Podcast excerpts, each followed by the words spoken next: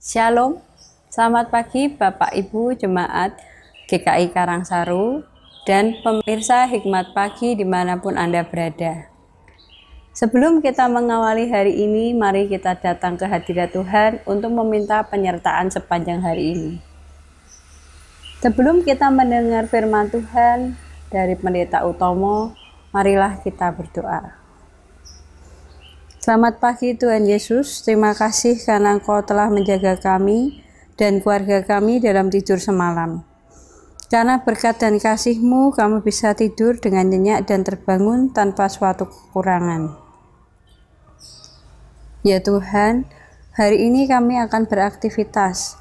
Berkatilah apa yang kami kerjakan hari ini, dan dengan penyertaan-Mu, pekerjaan kami akan menjadi lancar dan membawa manfaat bagi orang lain. Bapa, kami mohon berilah kami rezeki pada hari ini, dan jauhkanlah segala kesusahan, dan jadikan kami umat-Mu yang takut akan Engkau. Sebelum semuanya itu, ajarkan kami untuk merenungkan sebagian firman-Mu, agar hari ini kami dapat menjadi terang-Mu. Dalam nama Yesus, Yesus Tuhan kami, kami sudah berdoa dan mengucap syukur. Amin. Tema Hikmat Pagi pada pagi hari ini adalah Aku Paling Hina, dan renungan terambil dari surat satu Korintus pasal lima belas ayat delapan sampai sebelas. Pada kesempatan ini saya akan bacakan ayat delapan dan sembilan. Dan yang paling akhir dari semuanya, ia menampakkan diri juga kepadaku, sama seperti kepada anak yang lahir sebelum waktunya. Karena aku adalah yang paling hina dari semua rasul, bahkan tidak layak disebut rasul, sebab aku telah menganiaya jemaat Allah. Demikianlah firman Tuhan. Syukur kepada Allah. Selamat pagi Bapak Ibu Saudara yang dikasihi Tuhan. Thomas Merton, tiga puluh satu Januari seribu sembilan ratus lima belas dia lahir dan meninggal sepuluh Desember seribu sembilan ratus enam puluh delapan. Merton lahir di Prades, Perancis. Ibunya meninggal dunia saat ia berusia enam tahun. sepuluh tahun kemudian, ayahnya pun tutup usia. Kematian ayahnya ini diduga menjadi penyebab Merton terlibat dalam kenakalan remaja. Ia menjadi suka mabuk-mabukan, petualang cinta, membolos kuliah, dan pernah keluar dari universitas. Kehidupan Merton mulai berubah ketika ia membaca tulisan dari kisah hidup Agustinus. Ia menyadari bahwa segala sesuatu dalam dunia terasa hampa dan fana. Kebahagiaan sejati tidak bisa diraih dengan kekuatan manusia sendiri, tetapi harus dalam campur tangan Tuhan. Pada tahun seribu sembilan ratus tiga puluh delapan, Merton memutuskan untuk dibaptis dan melangkah di jalan Tuhan. Ia menjalani kehidupan rohani yang ketat dan keras. Ia berhenti merokok, rajin berdoa setiap hari, dan sangat bersemangat memeriksa kehidupan rohaninya. Bapak Ibu Saudara yang dikasihi Tuhan, Merton mengalami pergumulan dalam memilih jalan hidupnya, tinggal di biara atau terlibat dalam memecahkan persoalan-persoalan dunia. Akhirnya, ia memilih untuk memberikan pencerahan dalam menjawab permasalahan-permasalahan hidup melalui tulisan-tulisannya. Merton telah menulis lebih dari enam puluh buku dan sekitar dua ribu puisi yang menginspirasi dunia. Thomas Merton diubahkan Tuhan dengan cara yang unik. Tuhan juga memilih dan memanggil Paulus dengan cara yang ajaib, yaitu menampakkan dirinya kepada Paulus di jalan dekat Damsik. Kedua-duanya mengalami perubahan hidup yang fenomenal dan menjadi pelayan-pelayan Tuhan yang luar biasa.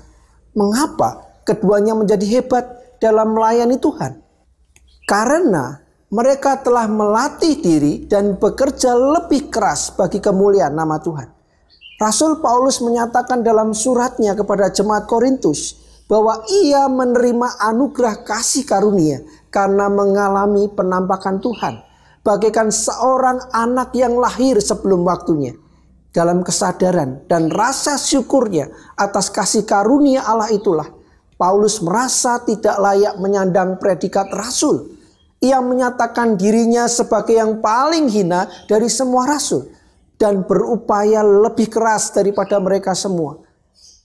Bapak Ibu Saudara yang dikasihi Tuhan, orang-orang yang memahami kasih karunia Allah akan menyadari keberdosaan dan kehinaan dirinya, sehingga mereka dimampukan bertekad untuk bekerja lebih keras bagi Tuhan. Aku paling hina, maka aku melatih diri dan bekerja ekstra. Amin. Mari kita berdoa. Bapa yang baik, ampunilah kami. Seringkali kami tidak menyadari kasih karunia Allah yang melimpah dalam hidup kami. Kami adalah orang-orang yang semestinya binasa. Namun karena anugerah-Mu, Engkau memanggil kami, memilih dan menyelamatkan kami. Sadarkanlah kami Tuhan, bahwa kami selamat karena kasih Tuhan. Kami bisa hidup mengalami kehidupan kekal itu karena kemurahan dan juga karena cinta Tuhan. Mampukanlah kami Tuhan sebagaimana Rasul Paulus menghayati dirinya sebagai orang yang paling hina. Kami pun juga merasa demikian, sehingga kami juga boleh bekerja lebih keras dari yang lain untuk kemuliaan nama Tuhan. Ajar kami untuk tidak hanya menikmati kesenangan dunia, kami boleh meraih semua yang ditawarkan dunia, tetapi biarlah kami diajar untuk melatih diri. Kami boleh terus melatih kehidupan rohani kami. Dan biarlah kami bekerja ekstra bagi kemuliaan nama Tuhan. Berkati kami hari ini, sehingga karya kami pun menyenangkan hati Tuhan dan menjadi berkat bagi sesama. Di dalam nama Yesus kami berdoa. Amin.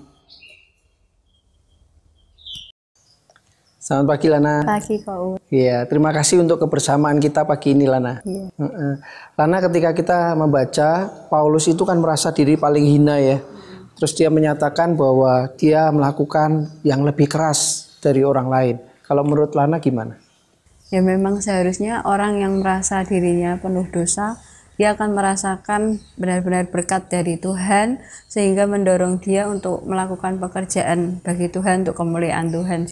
Gitu ya, jadi kalau kita ini memang merasa bahwa kita ini banyak dosa, banyak kesalahan, sudah diberi anugerah ya, mestinya kita bekerja yeah. lebih keras nah, gitu ya. Oke. Okay. Yeah, terima kasih ya Lana, yeah. sehat selalu ya, Tuhan yeah. berkati. Yeah. Bapak Ibu Saudara yang dikasihi Tuhan, apakah kita orang yang layak menerima anugerah Tuhan? Apakah kita orang yang benar sehingga kita patut diampuni? Bukankah kita semua adalah orang-orang yang berdosa? Bahkan kita ini seringkali mengecewakan hati Tuhan. Biarlah seperti Paulus, kita belajar mengakui segala dosa pelanggaran kita, dan mari kita hidup lebih baik dari orang lain, bekerja lebih keras untuk kemuliaan, keagungan, dan biarlah nama Tuhan dimuliakan. Selamat berkarya. Tuhan memberkati kita semua, tetap sehat, tetap semangat, jaga protokol kesehatan. Tuhan memberkati.